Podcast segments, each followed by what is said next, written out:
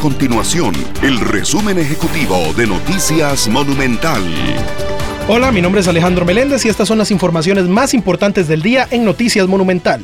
Solo el 60% de los estudiantes con edades entre 18 y 22 años lograron finalizar la secundaria en el 2020, según constató el informe del Estado de la Educación del programa Estado de la Nación. De acuerdo con este informe, el 40% de los alumnos no tuvieron acceso a clases virtuales durante el 2020, lo que los excluyó en gran medida del sistema educativo. Si usted está buscando trabajo, preste mucha atención ya que la empresa de consultoría y servicios digitales Infosys BPM anunció la contratación de 400 personas para este año en Costa Rica. La empresa se ubica en el Parque Empresarial Forum 2 en Lindora, Santa Ana y busca reclutar trabajadores para el servicio al cliente. Estas y otras informaciones usted las puede encontrar en nuestro sitio web www.monumental.co.cr. Nuestro compromiso es mantener a Costa Rica informada.